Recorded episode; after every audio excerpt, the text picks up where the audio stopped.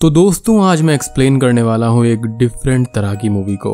ये मूवी एक French psychological thriller है, जिसका कॉन्सेप्ट काफ़ी अच्छा है। इस मूवी का नाम है द क्रिम्सन रिवर्स और इस वजह से मूवी की आईएमडीबी रेटिंग है 6.9 स्टार्स आउट ऑफ़ 10 ये मूवी ब्लड रेड रिवर्स नाम की एक नॉवल के ऊपर है, जिसको लिखा है जीन क्रिस्टोफी ग्रेंग ने।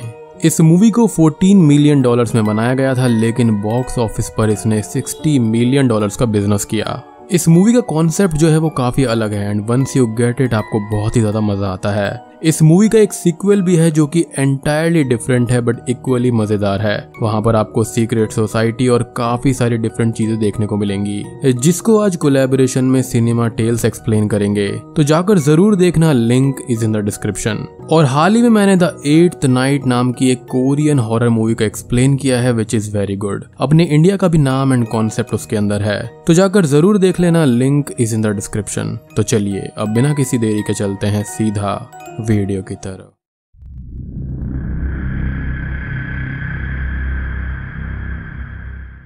मूवी की शुरुआत होती है विद अ नाइस म्यूज़िक एक डेड बॉडी और कुछ कटे हुए बॉडी पार्ट्स को दिखाते हुए।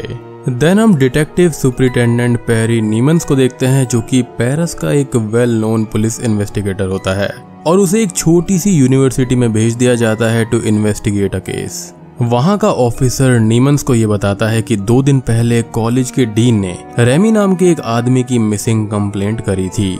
रेमी यहाँ पर इसी कॉलेज यानी कि इस यूनिवर्सिटी का लाइब्रेरियन होता है। उसका ये कहना था कि रेमी की बॉडी डेढ़ सौ फीट ऊपर माउंटेन पर लटकी पाई गई है। यहाँ पर जो डीन है, वो इस टाउन का काइंड ऑफ़ मेयर है एंड वही सब कुछ कंट्रोल करता है। अब ये दोनों ऑफिसर्स गर्नर नाम के एक टाउन के उसी कॉलेज में जाते हैं जहाँ पर वो पढ़ाता था।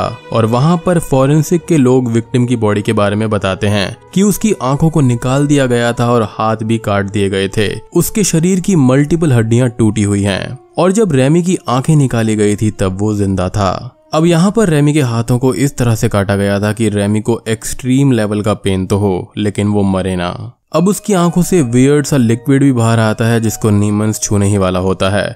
बट डॉक्टर उसको रोक देता है एज ये डेंजरस हो सकता था। खैर, नीमन अब डॉक्टर बर्नर्ड शर्नीस के कैबिन में जाते हैं, जहाँ पर हम ये देखते हैं कि नीमंस को डॉग से काफ़ी ज़्यादा डर लगता है, क्योंकि डॉग को देखते ही वो सहम जाता है। अब डॉक्टर ये बताते हैं कि रेमी अपने बढ़ते जेनेटिक डिसऑर्डर के लिए यहाँ पर आया करता था। डॉक्टर बर्नर्ड का ये भी कहना था कि रेमी के फादर उनके साथ सेम स्कूल में पढ़ाते थे, लेकिन डॉक्टर ने 1982 में पढ़ाना बंद कर दिया था।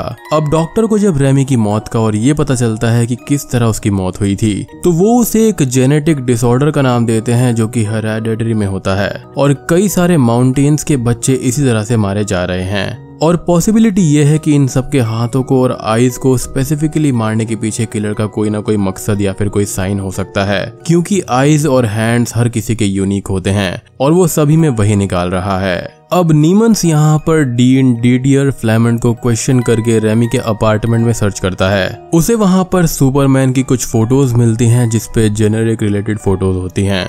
अब डीन का बेटा और असिस्टेंट ह्यूबर्ट रेमी के पीएचडी थीसिस को ट्रांसलेट करके उसका नाम बताता है, जिसका ट्रांसलेशन होता है कि we are the masters we are the slaves we are everywhere we are nowhere and we control the crimsons river खैर, अब नीमन फैनी नाम की एक लड़की से मिलता है जिसने रेमी की बॉडी को डिस्कवर किया था। और बातों ही बातों में नीमंस को यह भी पता चलता है कि फैनी एक ग्लेशियोलॉजिस्ट है और डीन के बेटे से एंगेज है, यानी कि ह्यूबर्ट से। खैर, वो इन सब बातों से डिनाई करती है और कॉलेज की ऑफिशियल की बेटी होने के बावजूद भी कॉलेज के बाहर ही रहती है। वो कॉलेजेस में एवलांचेस होने से बचाती है। अब नीमंस को इन्वेस्टिगेटिंग ऑफिसर का कॉल आता है, जो ये बताते हैं कि रेमी की आँखों के अंदर एसिड रेन पाया गया है। बट यहाँ पर स्ट्रेंज बात ये थी कि 1970 से वहाँ पर कोई भी एसिड रेन नहीं हुई थी। विच मीन्स कि किसी ने जानबूझकर ऐसा किया है, यानी कि ये सीरियल किलिंग्स ही हैं। खैर, अब सेवेसैक का एक डिटेक्टिव लेफ्टिनेंट मैक्स करकैरियन वहीं पे एक इन्वेस्टिगेशन कर रहा होता है, जो कि ज्यूडिथ हेरोल्ट और एक और लड़की के बारे में थी, जो कि निमोनिया से मर गई थी। ज्यूडिथ एंड निमोनिया वाली लड़की 1982 में ही मारी जा चुकी थी, लेकिन ग्रेवयार्ड से दो लड़कियों की ग्रेव्स के साथ में छेड़छाड़ हुई थी, जिसकी कंप्लेंट उसके पास में आई थी। मैक स्कूल के अंदर भी जूडिथ के बारे में पता करने जाता है, बट उसकी सारी डिटेल्स और फ़ोटोज़ गायब हो गई थी। किसी ने उनको चुरा लिया था एंड एविडेंस मिटाने की कोशिश करी थी। बट मैक्स यहाँ पर जूडिथ की एक्सीडेंट डिटेल्स को किसी तरह से निकलवाता है और जूडिथ की माँ के बारे में पता लगा लेता है। अब मैक्स को ये पता चलता है कि जूडिथ की मौत बहुत बुरी तरह से हुई थी। उसकी इतनी बुरी हालत हो गई थी कि उसकी बॉडी को आइडेंटिफाई करना ही मुश्किल था। और उसकी मॉम अकेली थी जो कि उस एक्सीडेंट में बच गई थी। और अपनी बेटी की मौत के ट्रॉमा में उन्होंने ये डिसाइड कर लिया कि वो अब एक नन बन जाएँगी। तो मैक्स उनकी ननरी में जाता है, जहाँ पर वो जूडिथ की मॉम से मिलता है, और उनको ये बताता है कि कोई उसके कॉफिन को खोलने की कोशिश कर रहा है। अब जूडिथ की मॉम मैक्स को ये बताती है कि इन सब चीज़ों की शुरुआत गर्नन में हुई थी, जहाँ पर जूडिथ की रिस्ट भी ब्रेक हो गई थी जब वो केवल 10 साल की थी।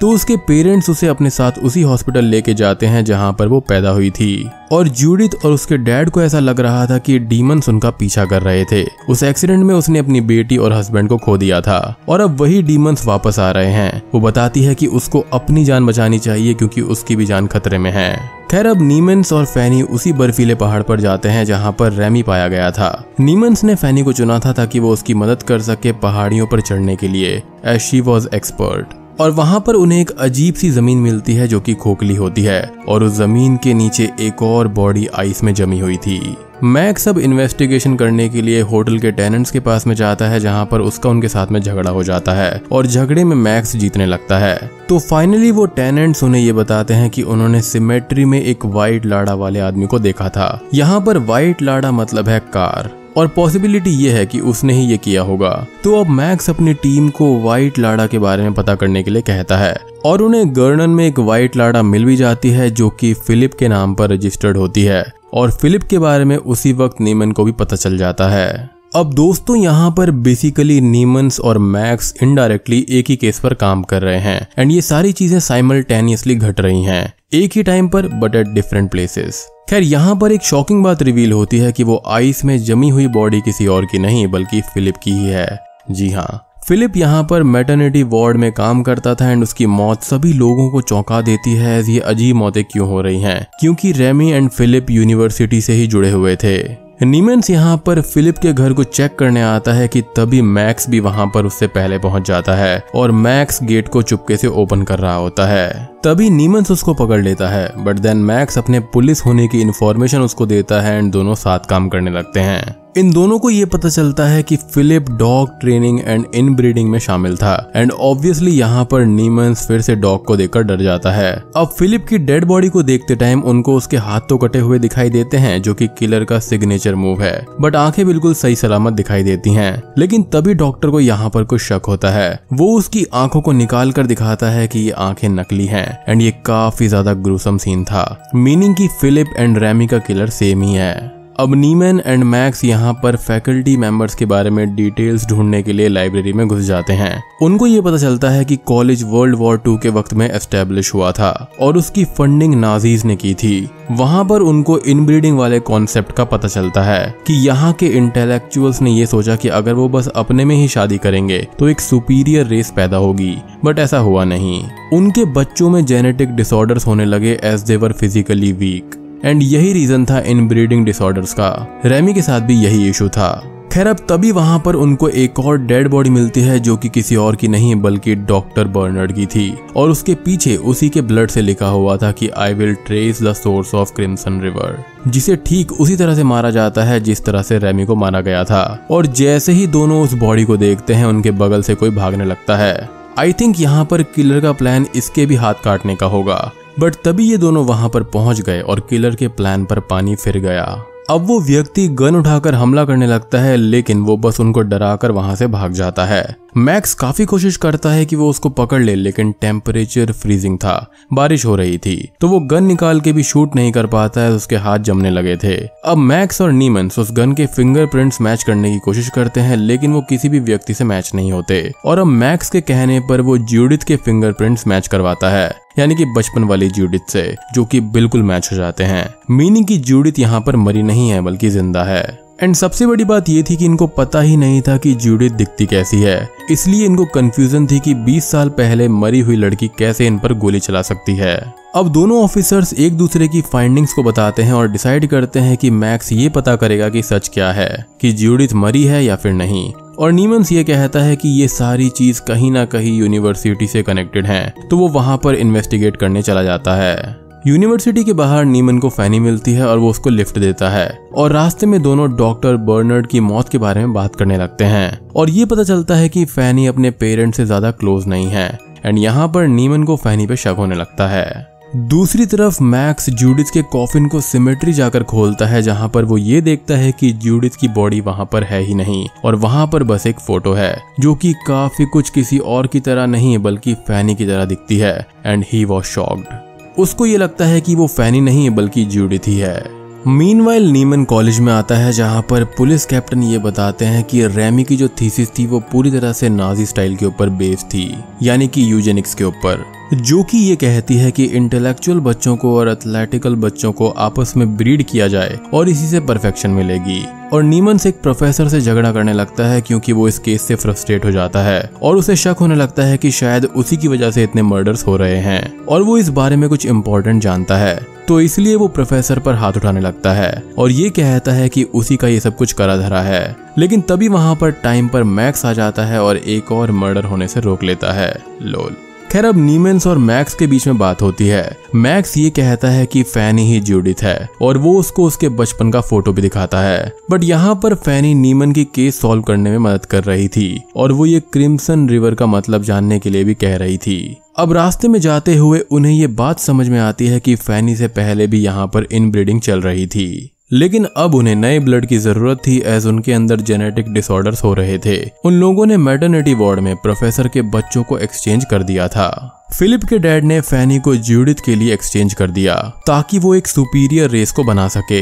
बट बात इससे भी ज़्यादा गहरी है, जो कि थोड़ी देर में हमको पता चलेगी। और वो ऐसा इसलिए कर रहे थे क्योंकि वो एक नाजी का ब्रीडिंग ग्राउंड जैसा बना रहे थे।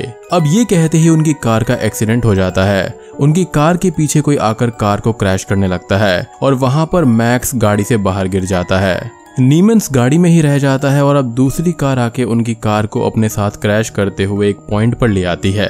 नीमंस अपनी गन की मदद से कार में ड्राइव कर रहे आदमी को मार देता है और पता चलता है कि कार चलाने वाला आदमी कोई और नहीं, बल्कि डीन का बेटा था, यानी कि ह्यूबर्ट। जी हाँ उसी से फैनी की शादी होती ताकि परफेक्ट बच्चे इस दुनिया में आ सके।